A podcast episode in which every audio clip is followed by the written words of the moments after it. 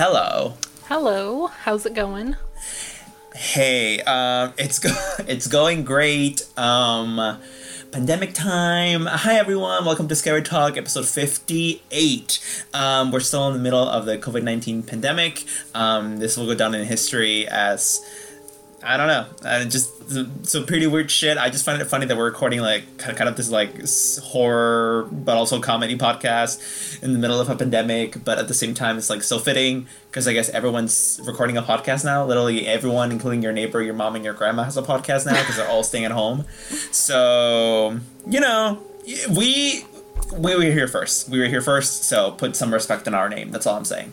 Um, anyway, hi everyone. Welcome to Scary Talk. Hi Shannon. How are you doing? I'm good. I wish I was as cool as those grandmas who are like filming or like recording their podcasts. Like I want to know what they're talking about. I want to I want to experience whatever it is they're experiencing. I mean, what do you think they're talking about? Do you think it's like a cooking podcast, like baking, baking with Gama? Like, uh, Maybe it's just like social commentary. Maybe they're just like talking about what's happening outside of their window. Um, that would be pretty interesting. it's like what they always do, but they just have a mic in front of them now. yeah, exactly. It's like if you're gonna do it anyway, may as well have people listening, right?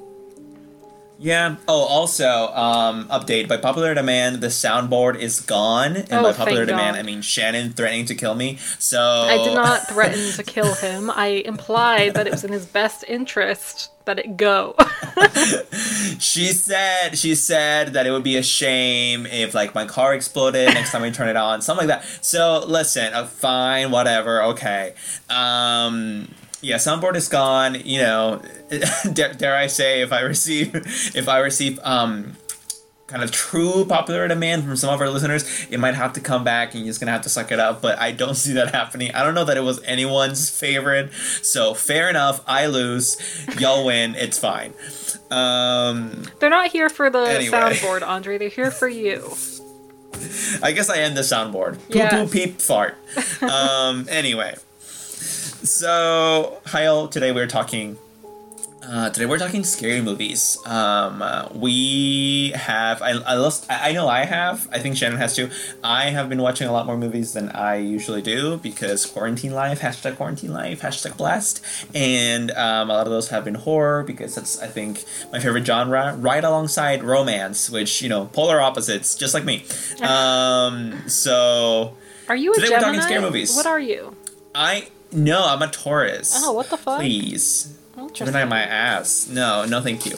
Um wait, you are Are you a Virgo? I'm a Gemini, bitch. you give me Virgo vibes, that's why. Oh my god. Um Scary movie analysis is what we're doing today, and uh, I am um, doing a kind of like a like a double feature attack. It's it's interesting. It's um I love uh, Ari Aster's movie. That's the guy that Oh did Hereditary and Midsommar. Yes. Right, you know who he is. Yes. So I'm gonna be talking about both of those movies. yes. Not necessarily All Shannon doesn't know what I talk about before we record. I mean, not usually, sometimes, but not always. So I don't. Yeah, she didn't know I was Oh, gonna do Andre, this. Andre, Um, crack me open like an egg. I think about Midsommar every day of my life. Sometimes I think about Hereditary, but then I just cry. So I don't. I try to avoid thinking about Hereditary. okay, so uh, Ari Aster, for those of you who don't know, um, he's an American filmmaker. He um, did short films before he did his first um, actual theatrical feature, was which was Hereditary. Um, Hereditary came out in 2017, if I'm not mistaken, um, and then um, the follow up to that was Midsommar last year. A lot of you might have heard about Midsommar before. Um, um, I, I- like it's more likely you might have heard of that uh, than Hereditary, just because I know it was a bigger deal and it was um, I think also a bigger commercial success. Um, but regardless, that's the guy. He makes these movies. We're not really talking about the guy, but he happens to make both of these, and I'm talking about both of these. Anyway, his name is Ari Aster. Now on to Hereditary. Um, spoilers, by the way, absolute spoilers for those of you who haven't seen these movies. You definitely should see them though; they're both really good. So, Hereditary is I almost want Shannon to like explain to us what it is about because I feel like you're really passionate about this. But you can honest, feel free to interject at any moment. Okay. Okay. So the plot of this movie is basically you have. I'm just gonna go off memory because I think it's way more fun. You have this family um, whose kind of matriarch has just died, and that's the grandma of the family. Not that the grandma was super close to the rest of the family. She was kind of a weirdo and um, definitely not close to her daughter, which is the mom and kind of the protagonist of this movie. But regardless, the grandmother is dead. The family is, you know, at the funeral, kind of grieving her death. Um, mom definitely isn't too sad about it. You know, her her mom, the mom's mom, seems to have been like an abusive mother, not very caring, etc., etc. Anyway, that's that. Grandma's dead. Funeral's over, and the movie's basically so that's the thing. It's kind of twofold right? And that's precisely what i'm talking about. That the movie isn't just your psychological well honestly it's not psychological horror. It is straight up horror. It's not just a horror movie but the fact that it also has the the kind of double facet of it's also about the horrors of generational family abuse. So it's not just literal like gore horror although it does have plenty of that uh, for those of you who are into that.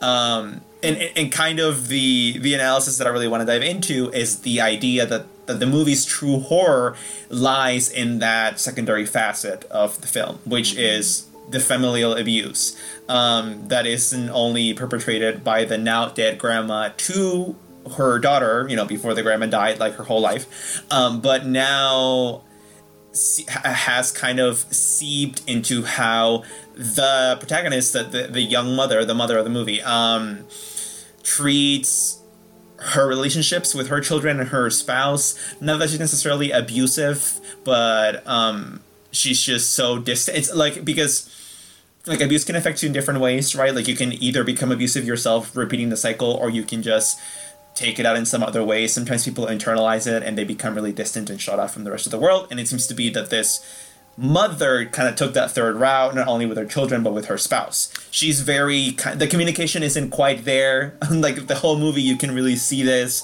the way she speaks to her children, the way she speaks to her spouse. Um, there's there's a there's a scene at one point again, huge spoilers where um, I, why am I not using names? I'm saying like grandma and mother.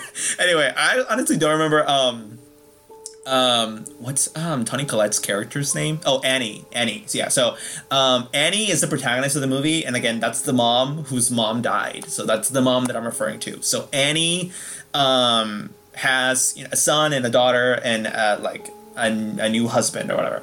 Um when uh, there's a point in the movie where her daughter is accidentally decapitated and and it's kind of the the brother's fault um her her, her son's fault kind of. Not fully not really. Um later on you definitely realize it actually wasn't his fault at all. Um but anyway uh, talking about communication right? She she kind of doesn't really talk about that until she blows up on her kid um, at, during dinner one day, one night, um, because the I guess the, the son isn't being very communicative or expressive about the fact that he kind of accidentally decapitated his sister, which is Uh. hypocritical because the mother herself isn't saying much either. So Can I um interject? Yes, go ahead. Um, I was gonna say, Uh-huh. uh, a lot of what you were talking about with like the abuse being like the actual horror of this film, I think that it's worth noting because like for me, like. It, like the intergenerational abuse is obviously there. There's clearly some issues within her family. Like when she's talking about what happened to like every person in her family, it seems like there's this underlying current of yeah, they just all fucking die or you know they kill themselves or stuff like that. Um, so I kind of want to point out like that's to me it's not really entirely about abuse. It's more about trauma as a result of it which i guess is probably you know like whatever it's specifics but like the psychological trauma that is present in this film is intense because none of them would be reacting she wouldn't have lashed out at her, at her son so badly if she wasn't already so traumatized um, from the stuff with her mom and then just that on top of it losing her daughter. And then the son's also traumatized so it's very clear he doesn't know how to communicate about that. He obviously feels a lot of guilt. So just the entire movie is to me like the real horror of it is like this family just they have never once been given like a good chance at anything. And so like how are you supposed mm. to navigate leading like a normal happy life when like just after just shit just piles on and on and on. So like that's kind of what it felt like to me was this suffocating feeling of like you're just so stuck in this disturbing moment with this family and yeah. none of them really know how to deal with it except for the dad who seems to just be the most normal person on earth. I'm still confused about that. Um well i mean i think it makes total sense because he's kind of the newcomer right? He's a stepdad. He hasn't been with that family forever he's, a stepdad? He, he's isn't he? I'm pretty sure. I, wait I, am i getting this wrong? Um isn't he though? Isn't I, he? I have no idea. I never knew that if so. Um, I, I feel like I may be making that up, but I, I, dude, I guess I guess I just thought he was when I saw the movie. Maybe that speaks to something in my mind, but no, I guess actually no. Never mind. Never He's mind. Not. Uh, okay, that's. Wait. Uh, we should probably look it up. It says um, Annie and Steve's 13 year old daughter, Annie and Steve's 16 year old son. That kind of, I don't know. Yeah. No, I mean, I think that I think I think I was wrong. I think he is the dad. Yeah. Anyway, so continue. You think he's so normal and everyone else Oh isn't? no. Um not that he's normal, it's just he doesn't seem to like metabolize a lot of the stuff in the ways mm-hmm. they do. Um, not necessarily because it doesn't hit him as hard, I, I don't think. It's just that the way that they handle trauma is way more intense, I think. I think that this is also kind of like a story about, you know, mental illness too. So I don't know. I no no. You can continue. You can continue. You're saying really good plot. stuff. Um, I um, I actually that kind of brings me to an article that I read about it that was really good. It's an article on on Esquire by uh, Dom Nero, and he mentions at one point that. What are you doing? I can hear. Is it the something. page is flipping? Yeah. Yeah. I guess I have to close to my mic is. now. Uh, who's the one flipping now? Okay. Um. Yeah, I'm gonna note that. Okay. I, honestly, lucky me. I think I have these articles mostly learned by memory, so it's fine. But anyway, okay, I'm gonna repeat. So that actually brings me to an article um, that I read uh, from Esquire by Dom Nero. He wrote about this movie. It's called "Hereditary is Too Scary for Its Own Good," which um, relates to what you were saying just now. Um, he basically says at one point how um, yeah like it's basically it is basically a suffocating feeling because it's just bad on bad on bad happening to the people in this movie. Like there's no way out and it's only tragedy and like terrible sad shit. And and he he thinks that because of that this movie is a movie that really defies expectations. And you know um and for that it's kind of a classic yeah. and, and, it's really amazing for that and it really um, subverts expectations as far as audience goes. However he thinks that that's also kind of the movie's downfall as far as why and i don't know if you know about this why it was so critically acclaimed yet kind of uh, panned by regular audiences. It has like a d plus um, score on cinema score. So it, it, he thinks it's because audiences at the end of the day are very much looking for even the slightest glimmer of hope even in their story stories of horror and pain and terror. Um, and this movie offers absolutely mm-hmm. none of that. Like the end of the movie is really just more dreadful than anything that came before it and there's no glimmer of hope whatsoever and the movie kind of just ends and it's kind of dubious what happens and i think that's two of the things that audience general audiences hate the most right. number one like no hope at all and two being left with that kind of Inception style ending, but but it's made even worse by the fact that all, you, people are already frustrated because like the ending was so hopeless, and then you're just it cuts to black and you're left to yeah. think, okay, well, what the fuck happens after? So so I like the article. I thought it was really good. Um, I thought that examination was really on point because that that to me explains the discrepancy in the audience score versus the critic score. I don't know if that makes sense to you. Um, no, it does. I I kind of have that same issue that he's describing because I've only seen this movie one time and I refuse to watch it mm-hmm. ever again, which probably means you know, like no, if you're not gonna rewatch it, that it's checks not a out. Fine, but also it's it's just I can't like I can't emotionally handle it, you know. Yeah, yeah. But it's really good. Yeah, no, and, and that, that is what he's saying basically. like critics clearly loved it. it. It's very much a cinematic masterpiece. You can tell by just watching it.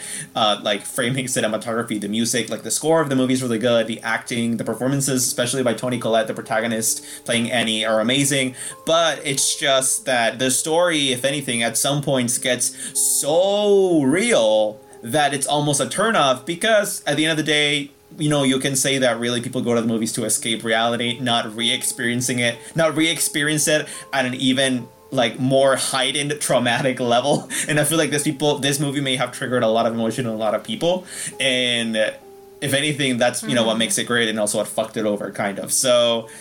Great movie. I personally recommend it. It was definitely dreadful when I watched it. Um, I don't think that like it stuck with me as hard as it stuck with you. I don't know because I don't really even recall much of the movie, but um, like only if I read about it do I actually remember the scenes. But like just off the top of my head, I'd have a hard time just telling you the whole plot.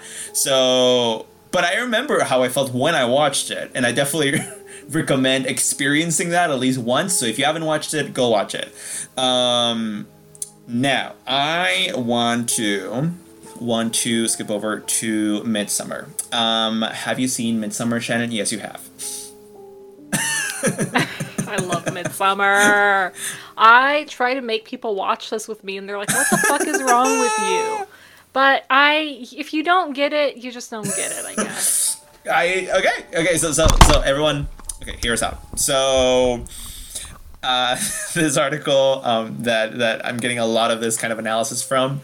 Um, like I have my own, and I definitely I'm, I'm definitely giving that to you, but um, a lot of it is um, a lot of it I agree with this person, so it's kind of a mix. So uh, this is from BuzzFeed News. It's an article by Alison Willmore called "Midsommar is Scary, but not because of all the grisly deaths." Um, and the first uh, sentence of this article I thought is is it, it explains it really well. It's the most upsetting scenes in Midsommar have nothing to do with Swedish fertility cults or their gruesome rites, and everything to do with isolation. It's a really interesting take that this movie takes. um, uh, sorry that this article takes, and it's not one that I've heard a lot. Like, I, I mean, like, I, okay, it's just I definitely heard the kind of interpretation of this movie as this girl was looking for somewhere to belong and she was so alone and everything and that's like why these people kind of embracing her like made it so easy for kind of for, for her to fall into their trap.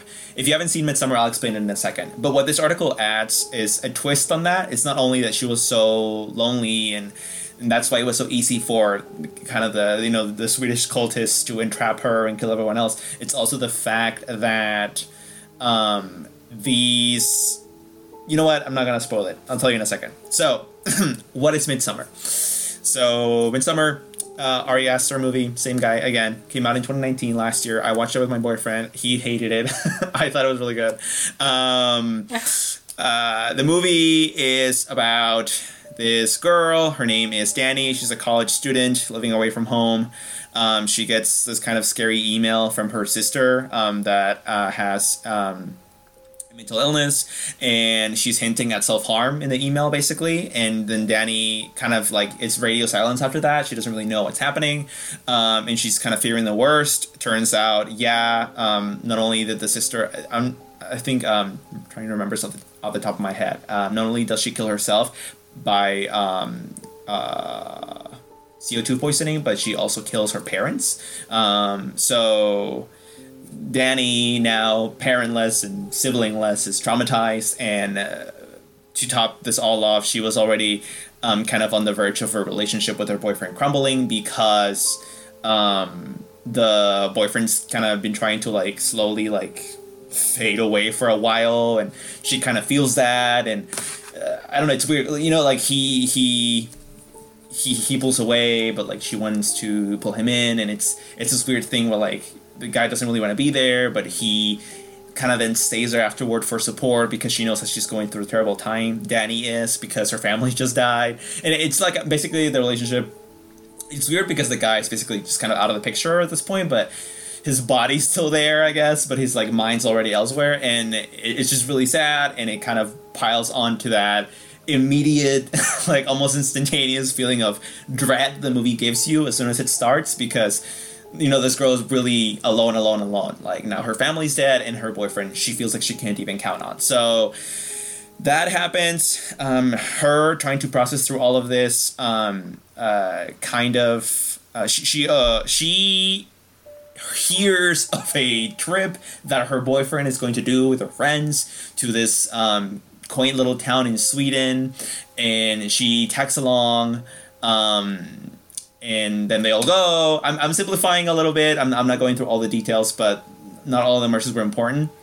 The point is that she texts along, she goes, they all go. Um, and what happens in this little town is that um, again simplifying there's this um, there's this uh, kind of festival that happens every i think it was every 19 years uh, 75, 75, never mind not on that was not on the notes every every 75 years and it's called midsummer uh, the midsummer festival and um, uh, a lot of details but they basically um, honestly shannon do you, do you want to because i feel like i feel like i have too many notes okay, mental so, notes about the movie I've seen this like five times. So the point is, like, honestly, if you haven't already seen it, you need to go see it. The point is, it's a cult. yeah. It's a big fucking white ass cult. Like, that's all you need to know. Like, we all signed up for this. They're all gonna fucking die. Yeah. We get that, right?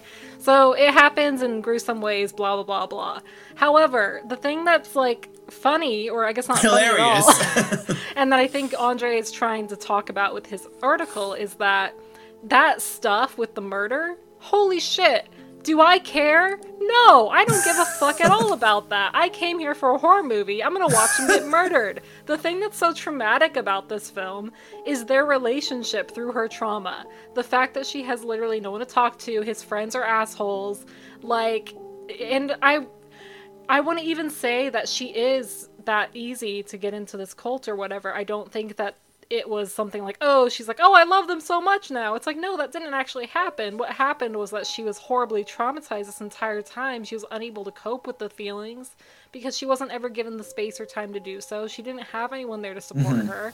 Her boyfriend's a piece of shit. So, like, that's what's actually traumatizing about it. Isn't that the cult is so good and manipulative, it's that the cult showed her kindness and compassion that she never ever experienced once in her life. Yep. Ever. and so it's like you don't you don't just say it's okay to kill people, right? But at the end of the day, this story was saying, well, what if in this one specific case, it was it was where she needed to be at that moment in time, um, because she does end up staying with them, and I think that that's something that we probably should have seen from the beginning, because there are hints that there's only a certain amount of people that um, Pelle the foreign exchange student needs to bring mm-hmm. back there, and they kind of just have this additional person drawn in. Um, and they have that that mentioning of like oh like the vikings would steal the most attractive women from other countries and bring them back home so that everyone would be super attractive in the gene pool mm-hmm. and so it's like well yeah he he basically stole your girlfriend like i remember my favorite meme about this is um and that's how I met your mother. oh no! Um, thank you for that. I think I was getting yeah, too bogged down um, by plot details, but yes, basically, yeah. There, there's this biggest cult. They have this big festival. Um, people are lured in basically to be killed by this cult. But the the one girl, the protagonist Danny, um, she she gets to live kind of because she both accepts to um, be part of a cult and also because the cult is uh, glad to integrate her. And and the, the really sad part about it is the the, the background that the movie is occurring on, which is the, the, the theme of her relationship being so shitty, her being so alone, all this trauma she has to deal with, and she has no one to expunge that with. So it's sad. Um, it's also kind of a revenge story. I know that Ari Aster, the filmmaker, wrote this movie while he was going through a breakup himself, and I believe he actually put himself in. He, I mean, if you know, from what you hear, um, about him talk about his breakup, he's definitely more of a Danny than Danny's boyfriend. So it's really interesting that that role was switched, yeah. like that the gender was switched for that in his movie if it really is kind of autobiographical. I mean, not in the literal sense because the guy didn't go to a Swedish cult, but it's interesting. So anyway, um, yeah, it's just it's like so the twist that this article kind of has on that isolation um, analysis is also the fact that the reason it was so easy for them to kind of snatch Danny and for Danny to also kind of fall into the entrapment of this cult was the fact that the rest of the, f- I mean, a couple of them weren't because they were trying to like run away after they got freaked out, but um, some of their friends were so kind of almost unbothered by a lot of what they saw. Like at some point, people Yeah. start killing themselves, like throwing themselves off of cliffs because they're old. And I guess in in this culture, like when you're old, you kill yourself instead of dying of natural causes because that's bad because you're you don't want to like spoil before you give your life away to the gods or some shit. And they see that, and Danny's like terrified at first when she's still like a normal person and not like completely brainwashed. But um, but I think a couple of them, including her boyfriend, they're like. And I, oop, but like that's it. Like that's like that's as dramatic as the reaction gets. And Yeah, like yeah. you as an audience member, you're like, what the fuck? Like you did not see that coming. And um Uh, and so you can empathize with Danny and you're like, oh my god, you should like get the fuck out of there. But the fact that she's surrounded by these people that don't I guess don't have a huge problem with that for the you know for the sake of I don't know mm-hmm. cultural appreciation, which in that case is bullshit. Like that makes it way easier for her to kind of get cooped into this place and and eventually for her herself to also accept this kind of shit because at the end of the movie um, some of her some of her friends have been like skinned and shit and killed. Her boyfriend's gonna get killed inside like a bear suit. Um, he's like sedated so he can only open his eyes but he can't talk or move. And they put him like inside this bear suit because like the fat's gonna make him burn faster the, bear suit's then also inside this house. It's also gonna burn with all the people in it. It's like a it's like a gigantic fucking messy horrific ending. And she's kind of just watching this from afar now being completely accepted into this cult being like yeah like it is what it is. You asshole boyfriend you broke my heart and now i'm literally breaking you. Like i'm just burn to hell. Um Well, I I think that that that ending is really good because at first she is horrified because everyone's the, the whole cult like their thing is radical empathy. So they're all like falling to the ground like pretending like they're burning mm-hmm. alive and mm-hmm. screaming.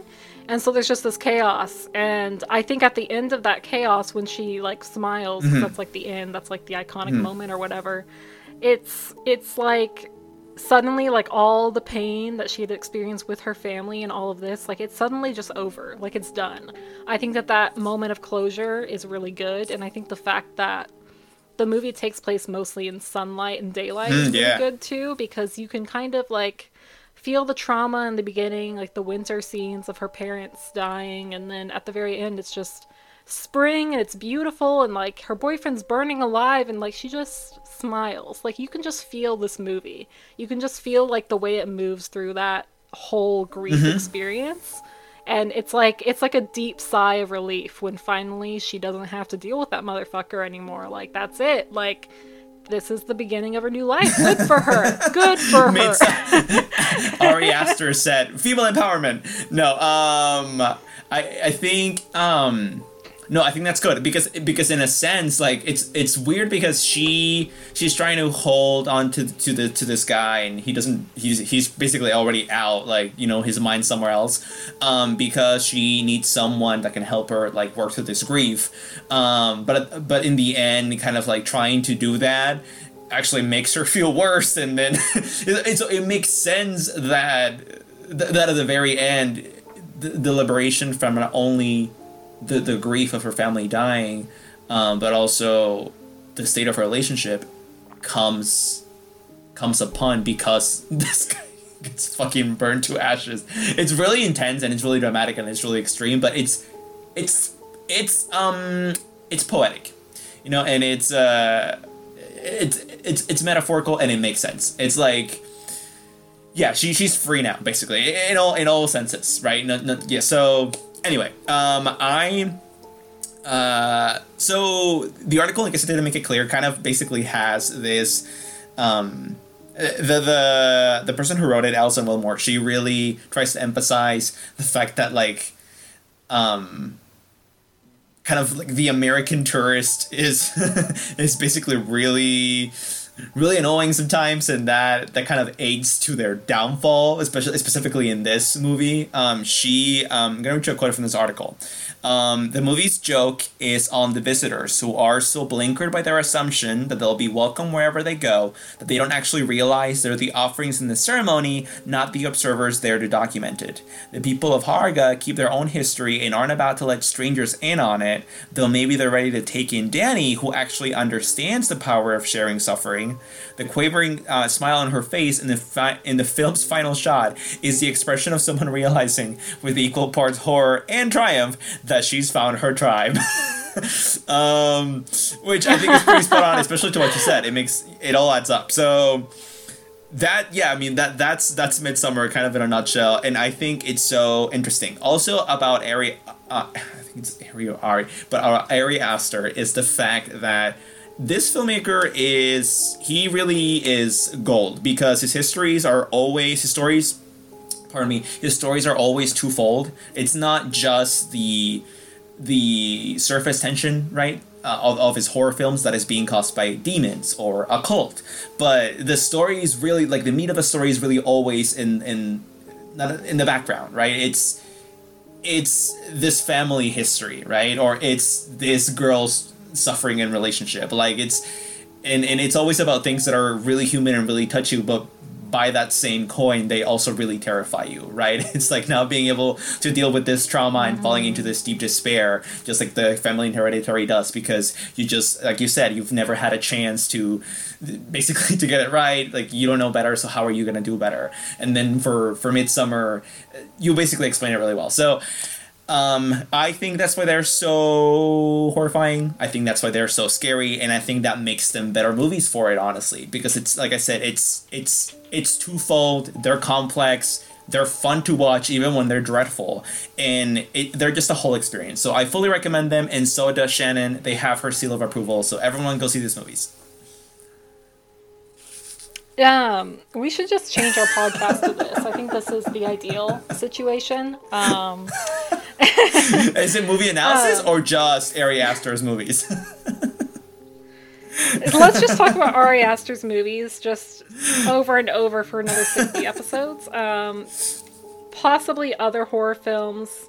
I feel like B movie should be allowed in for sure. I mean, honestly, before I, we even uh, started recording, I, I'll admit this to you. I already know that I'm gonna want to do another one of these episodes because I have a movie in mind that I think I'm sure you might have watched. Mm. I'm sure you might have watched. I'm sure you have watched. Um, that is just as controversial as these movies, if not way more. And I definitely want to talk about it. So yeah. Mm. Hmm. Okay, whisper it to me so they don't hear. I'll text it to you. How about that? anyway. Okay, so so this episode came out of my sister suggesting that I watch the platform on Netflix. And she told me, like, hey, don't watch this if you're in a bad mood because it's going to put you in a worse mood. And so I was like, oh, okay, I like I won't watch it or whatever. Um, and then a couple days later, I was like, you know what? I'm bored as shit. I'm quarantined. I'm gonna watch this movie. Whatever happens, happens. Mm-hmm. Um, and then I told Andre to watch it as well. So, so, so basically, the platform is. Um, let me pull it up so I can get their names right. So the platform is a Spanish science fiction horror film directed by Galder Gaz- Gaztelu Uri, Uri, I, I can't pronounce your last name. Urrutia? Um, I'm sorry. Um, so it's actually called El Hoyo, which means the hole. Um, this was released in 2019. It was a independent film at Toronto Film Festival, um, and it was released on Netflix. So that's cool. That's basically where I watched it. That's where a lot of people watched it. So what is the platform about? So, obviously, it's about a platform. oh god, I'm so funny. This is why we don't have more sponsorship than we deserve, right, Andre? you you know you know you come to this podcast for accuracy. for production quality. so honestly, I'm surprised we're not raking in the millions. Absolutely right? Okay, so the platform essentially is it starts out as this vague concept. You don't really get to see it until maybe like 10 minutes into the film. um, when our protagonist Goreng, Gor- Gorange, I don't know how to say his when name. our protagonist, so the Grinch, steal Christmas and also all the food. I'm gonna call him Okay. Ivan, Ivan, because that's that's Okay. the actor's name. Um, so Ivan Masag- Masagu, he awakes in his cell. Um, it's marked number forty-eight at this point in the very beginning, and so his roommate is some Hannibal-looking motherfucker, some old dude, fucking crazy motherfucker. And he explains kind of in this expositional way, you know, what's going on here. So, what is going on? So, they're in a tower like structure, um, which you learn is a prison. And it's basically a hole in the center of each room, and then through this platform, they have food brought down to them from floor one all the way down. So, they're at floor 48. Um, I, I love one of the critiques about this film is like, how is the platform moving? Because it's not connected to a rope or anything. Science I know, fiction. I'm like, that's what you took away from this? Fiction. yeah, exactly. Um, so basically, Ivan's character, Ivan, Ivan, I don't know, he he's down there. It's it's like the idea is that he decided to volunteer to go in there, not knowing what it was necessarily. Um, you know, he probably knew it was a prison or a study or something, but he volunteered because he wanted to get his college degree, which is great. You know, education's important, guys. It's super important. Um, this is the one time I would say just go to college. Yeah, so I didn't. That wasn't totally go to clear to me. Like he said that he basically volunteered to be in this prison for half a year just so he would get a degree. And if so, like how? What kind of fucking degree is that? Like, okay, Right. Yeah. I don't know, but it's it's interesting. So I don't think they ever really explain that, but I mean we can talk about that analytically later. But um, and also So the lack basically of that's what rope. we've got. We need to We've talk got- about the lack of rope. right, the lack of rope is very important apparently.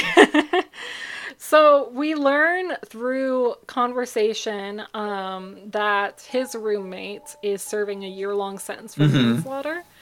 Um, and so the whole point of this platform, this jail, you know, like there's a toilet in their room, there's a sink, and then you get your food. Is it once? You get or it once a day. I think it's once. You get your food once a day on the platform, and the way it works is the people at platform one or room one they get to eat first and then the, it's the same food. It goes down to two all the way down to 48 where they're at and it just keeps going. So you have to eat fucking leftovers which is disgusting for one but also like Right. i mean beggars can't be choosers right? Um so i just want to make sure that was clear because that's like the whole crux Mm-hmm. of that. Um so, what happens is that there's a lot of implication here that the roommate had been pretty down low, um, and that he had survived by eating his past cellmate. Yeah, yeah. because once you get down, once you get down there, like there's not going to be a lot of leftovers. Um, so that's kind of the whole crux of this issue, right? Is it's like how do you survive 30 days on your level without starving to death if you're really low? Um, and so that's kind of the thing that they deal with in this movie. It's it's it's not that long of a film. It's like an hour and a half, but it feels dreadfully long because it's just this dark room and it keeps changing numbers, and you just you see the the tear and the Right. disgustingness. Which- like people like. By the way, like, uh, yeah, yeah, Huh? very important. People do shit everywhere. uh, but like, but Yeah, like Goreng, right? The protagonist. Um, he he he technically does. I mean, he says something that is very reasonable, which is like, "Hey, fat old man," right? He tells to this guy, the Hannibal-looking guy, Trima- Trimagasi. He tells him like, "You can survive Mm-hmm. of water." You know, and, and Trimagasi just replied with like, "Oh, well, like I'm old." Like I couldn't have done that, you know. That's why I had to eat the guy, whatever, and whatever. But like, and because he's weak and i guess that kind of makes sense but like i mean if it's either risking it or eating someone else i think i'll risk it. Because because the risk the risk that trimagasi talks about at the beginning is real. You, you, i mean you, you're gonna talk about this in a minute i'm sure but you know when they get to the level where like he ties he ties Goreng uh, the protagonist up he does something which does make sense which is like it's not just about this month it's the fact that if i don't eat you this month like and I just drink water, like what happens next month, right? When and then I'm gonna be too weak to tie you up and eat you up, and it's like it's it does make sense. So it's really hard. Right. So this is what Andre's talking about. This is like a very, very gory body horror type of film, which I didn't personally enjoy. Um, so what Trimagasi, he he's the roommate. He ties up Goreng and he's like, "I'm gonna eat some of your flesh a day or whatever." um, which you know, it's logical, right? Like that makes logical sense. It's also fucking disturbing and disgusting. Um, so obviously that doesn't happen. He ends up killing him with the help of some crazy Uh-huh. crazy woman. Um, and he does get more like cellmates or whatever, and he, he only has to last six months, so it's six levels. Um, but like I like I was saying, like the thing that's horrifying about this beyond just the moral implication of like, okay, like how long can I wait before I decide I'm gonna cannibalize myself or others? um, like because that's like a very big thing. But obviously, like I don't want to talk about that, and it's not that I'm weak. I'm not a weak. I'm not a weak ass bitch all the time. but we're not talking about that here. So my analysis here mainly is on the very very big flashing sign um, over this film that says capitalism is bad. um, because that is just such a big, big theme in this whole film. It's like the people at the top eat all the food so that when it reaches the bottom, there's nothing left except for shit. Um, and instead of being logical and being like, okay, if you just eat your amount here, we can make it to the bottom and everyone will get their share, people are like, no, fuck you. Like, I waited my turn too. Like, I've had it bad too, so now I'm gonna fucking overeat until my stomach hurts. And it's right like, well, it, but the, it's not that, you're completely right like it's not bad it's not even the fact that they're illogical it's that there's like malice on, on top of that and that's what sucks not mm-hmm. only the malice of no and i'm gonna eat till i'm super full and you know if you get it oh if, whether you get it or not i don't know it's it's even worse than that because at some point people are like pissing and shitting and spitting on the fucking food just so that mm-hmm. others you know because oh, like Trimagasi says at some point, oh, well, they're the ones that are below us, so fuck them. And it's like, God, so unnecessary. And that's that's so like I think that's like a big underlying statement here. It's like, well, of course we could feed all the people who are starving right now on Earth, but we fucking don't. Um, there's plenty of reason for that. You know, like some people just don't have the amount of money to survive on their own, even if they are in a first world country. And then we have these countries that are like literally starving to death, and we have billionaires who are going into their fucking caves underground during the coronavirus and just being like, well, fuck you guys, I'm gonna sit here with my swimming pool that's also underground. Um, so it's just this big metaphor for just the way in which we let people starve to death and the ways in which we make it acceptable to do that by saying, well, I don't want to be down there. I don't want to be like that. Um, or if I'm up here, I'm going to do everything I can to protect it and savor it rather than be helpful. And so I think that that's that's really what made me sad about this movie is the fact that it's so inevitable. Like you you want to believe like there is like a hopeful ending to this film unlike Ari yeah. Um, there's a hopeful ending, right? But at the same time, this system is so hopeless, you know, and it's just the same as our system. It's it's so and I'm not a communist. I'm not saying like Shannon communism. said, "Karl I'm just saying like I'm just saying like there has to be a happy medium. There has to be some way to deal with it because otherwise like we're just trapped and we've got this anger and we don't know what we're doing with it and this one guy can see how illogical everyone's being but no one will listen. Right. Um so that's truly fascinating. Yeah, no, I um. I don't know if you heard that this movie um, was originally supposed to be a uh, a play, a theater play. Um, yeah, yeah, yeah. Really? So I, I I swear I just read about this. I don't know if it is. No, yeah, I think I don't know if the people who wrote this movie, uh, their names are David Desola and Pedro Rivero, if I recall correctly. Because I remember looking into this after I watched it because I found it really interesting. I don't know if I can't recall if they wrote it or they got the material from. Well, no, they obviously wrote the movie, but like.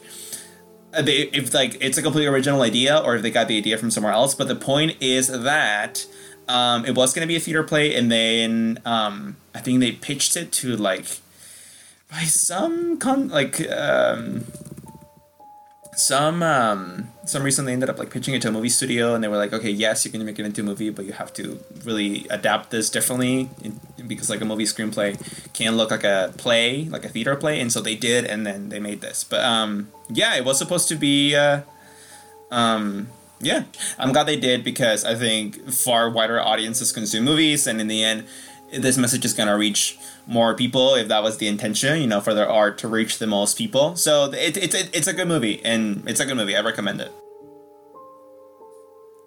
Yeah, no, really, it is. Um, so, yeah, I unfortunately like Andre's a political science um, degree holder here. I don't really know what the hell I'm talking about in terms of that. All I know is it made me sad. Um, and that it is pretty powerful. Um, it's also really disgusting, so I advise if you're going to watch this, try not to eat. Um, before. yeah, I think that. Um, um, but yeah, so that's what I have for that movie. Is there anything else you want to say I think that. I think that like the the capitalist critique goes beyond.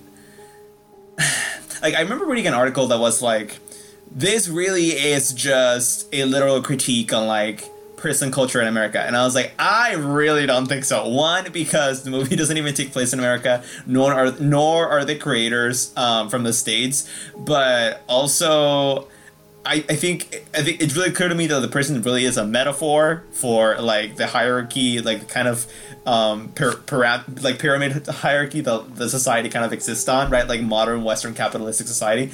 Um, so I don't know. Just wanted to put that out there because I have heard that, and I I think that I think that if people have more theories for what the movie could mean or more interpretations, those are always really fun to hear. So honestly, you know, shoot us shoot us whatever you have, but. I, I kind of do agree with Shannon on, on that. Now, something I wanted to on, on, on your interpretation, Shannon. I am I am on board with that. But something that you didn't discuss was um, this crazy lady that you mentioned earlier, how she has a kid, and basically like, you know, you can you can really take that to a couple of places, but mainly people have taken it is like, like children in the end are like the ones that really lose on the system because they not only they grow up in it, but they're also corrupted by it and abused by it, and it's terrible because they're children and etc. etc. etc. So.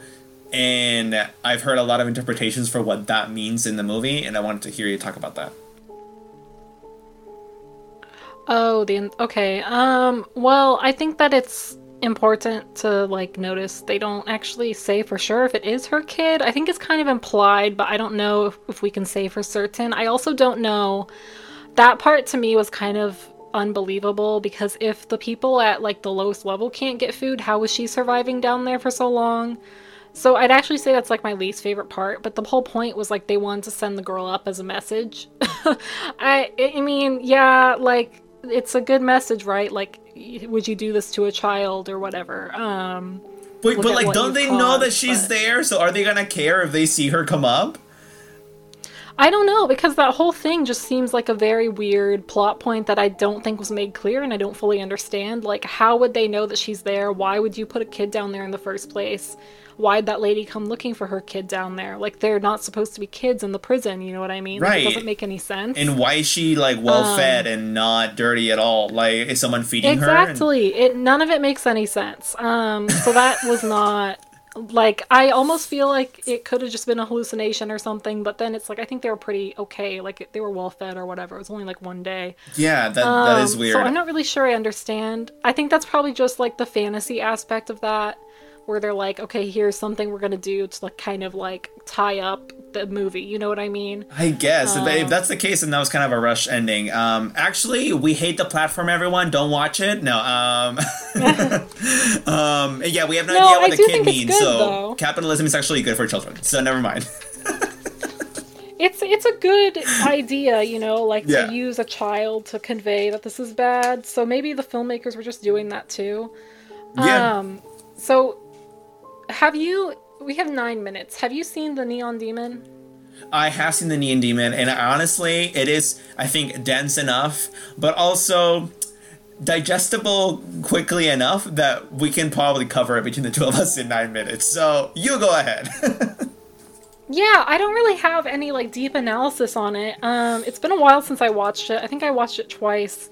But I wanted to bring it up because it, it it's kind of in the same tangent of the platform in terms of at least the body horror and the cannibalism. Mm-hmm. Which, by the way, Um, I on, so, okay, like, I I know you told me all of this on over text and whatever, but then I watched the movie, and you must have not seen a lot of like Saw or like Hostel back in the day when that genre was like booming, because this is not body horror. Okay, it's not. It's nothing like that. It's nothing of the sort. So. it's it's tame if anything. critiquing my experience of body horror. No, I actually I saw the first Saw movie and I saw Hostel. That's it. I never watched any more of the Saw movies. So Well, fair. I don't blame you. yeah, like that's just not savory to me. Like no part of me thinks that it's fun to like watch that kind of stuff. Like I need more. okay, but like lowkey, Um, lowkey, lowkey, like quick segue. Saw 3D, the seventh Saw movie. That first death is like lowkey iconic because horrifying, but also really funny. Like super, super quick. There's basically this girl at the beginning of the movie. Like she's on, she's like at a in a storefront and she's being like displayed as a prop. And there's this machine that's like she's gonna lower some like mechanisms lowering her to this machine on the ground that's basically a huge blade saw that's gonna like cut her in half by the abdomen. oh Um, my god. I know, but like the people who have the ability to save her, because you know the Saw movies technically she, you always have like a chance to survive, are these two guys that are also tied. That that are also uh, being displayed in the storefront on either side of her. They're like tied to the walls to these like chair mechanisms, and they have to do something, some kind of motion or something, uh, or like hurt themselves in order to save her. But they end up like buddying together and letting her die because they find out that he's like been cheating on both of them with the other. and I thought that was like so. It was like so funny and but also silly for a fucking Saw movie, and it's just like, but I, I loved it because at that point it was clear to me that like these movies had just like completely jumped the shark, and they didn't care about how ridiculous they were. They were like Saw, um, in 3D, whatever. That's like that could go like one of two ways. Like that could have been like a really good plot line for a porno, but they just took it for horror. They were like, no, like they're just both gonna fucking kill her. Basically, Um, wow, I don't like that. Um, anyway, the Neon Demon. so the Neon Demon is this really fucked up movie. I kind of like it because it's very atmospheric and it's kind of like pretty and I don't know. I just I like it. But the whole thing is kind of about beauty and like Hollywood and the way they romanticize beauty and how they like treat it as like a it's like so desired and it's a sign of success and it's like everything. It's everything that will give you power. Um and so it basically the the whole point of this film is she's a model and then there's other models and there are other people like photographers in this world. And these girls the models they just fucking kill her out of jealousy um, which is you know not that surprising. Um, i'm fairly certain you don't need to watch the movie to figure that out. It's a horror movie. Um, but killing her isn't enough. The thing that makes this so gruesome is that they like they like shower in her blood and like eat parts of her body or something it's all very disgusting there's a lot of sexual assault too for like no reason and like necrophilia But isn't Um, it isn't it because they think that like they're gonna get something out of eating her, like her beauty, like they they literally will consume her beauty. Yes, that's basically it. Like they think that they'll get younger or they'll get more beautiful. Like it's just this weird, like gross. It's just this gross metaphor for like the way people consume beauty, um, especially in like those types of professions in the world, and like how it's like it doesn't even matter who you are. Like if you're beautiful, we will consume you. We will eat you alive, basically. Yeah, Um, and so like that, huh? yeah, I was saying yeah. Oh. But yeah, so that movie is just really gross and really interesting. So if anyone wants to watch that, I would definitely suggest that because like like I said, there's not a lot of analysis there. I just wanted to bring it up um, to see if you know if we could get a conversation going. Um, Yeah, no, I mean, say someone anything? definitely has to watch it because no one did. You know, the movie grossed like three point four million dollars on a seven million dollar budget, so there's not gonna be a Neon Demon Oh, two. damn. I can tell you that much. But um, no, that is that is really good ana- analysis, and uh, yeah, I mean, it isn't very deep because it is kind of obvious when you're watching the movie, but it's still good to mention. A part that I liked was when um, the one of the like basically jealous stepsisters like tells the, the, the protagonist, right, Jesse, the girl that's played by Dakota Fanning, the really beautiful natural beauty. Um, she tells her about like all the cosmetic surgery that she has had, and she kind of is in disbelief that the girl, you know, the, the protagonist, she has not um, had any surgery or used any casting couches to like achieve her success. And I thought that was really good commentary, basically on Hollywood and on this kind of on this kind of almost unintentional jealousy. I mean, not that a lot of jealousy is intentional, but what I'm trying to say is that it's sad because it's almost like this other girl really was given no chance to prove herself if she didn't do these casting couches and if she didn't get all the surgery. And so it is almost understandable why she is so jealous and upset that this natural beauty that hasn't had to, you know, get on her knees for anyone is being given all these opportunities. Um, but like that's not really that young girl's fault. Like that's not you know that's not the new girl's right. fault. And and but but in the end it doesn't matter because the system makes it so that the jealousy is directed at this girl, not at the system. And mm-hmm. so it's this mm-hmm. girl who suffers the consequences of being literally um uh, fucking necrophiled and uh and eaten. So yeah, it's just a tragic story. Yeah, no, that's definitely that's a good point. That's kind of similar to the platform too. It's like it's literally the system's fault, and if people would acknowledge that, they wouldn't be shitting on other people. Right, um, right. The, but, the whole you know, movie, fucking like main guy is like. Uh, well, not the whole movie, but at some point, right? The protect Goreng is like, we should like rise up and shit, or even even the woman says at some point, like, by the time Goreng is like completely like, he doesn't care about anything. He's like he's lost himself. Even she's like, you know, spontaneous like spontaneous solidarity or something. Like that's what's gonna save the system. But that's super unrealistic and it never happens. And it never happens because people don't realize that like the system is the real enemy and they're just like shitting on each other and pissing on each other and yeah, yeah, totally. It's also like a lot. It's a lot to undertake if you don't know how, and if you're scared, like it's hard mm-hmm. to tackle a system. Am I recruiting for communism? You'll never know. um, um, Shannon it's, said, it's "Communist like, Manifesto." this is why it's so difficult for people to make any progress, and why it happens so fucking slowly. It's because like there's just not enough. Like there's too many things on the line. That's why the system still works. Mm-hmm. It keeps you down. Mm-hmm. It just it keeps you stuck. Um although I will say, um, DoorDash would not let me log in today, so I have beat the system. I did not DoorDash today. Never mind. Shannon said capitalism lives. One more day it lives. I'll let it live um anyway oh my god uh, everyone thank you for listening to this um this really strange episode of scary talk i had a lot of fun making this um i think you did too shannon I was terrified. I was truly terrified. Yeah, I bet. no, um, no, this is fun. Uh, if you guys want um, another iteration of this, please do let us know so we bring it back. This was definitely entertaining. Um, and uh, everyone, please just stay safe out there.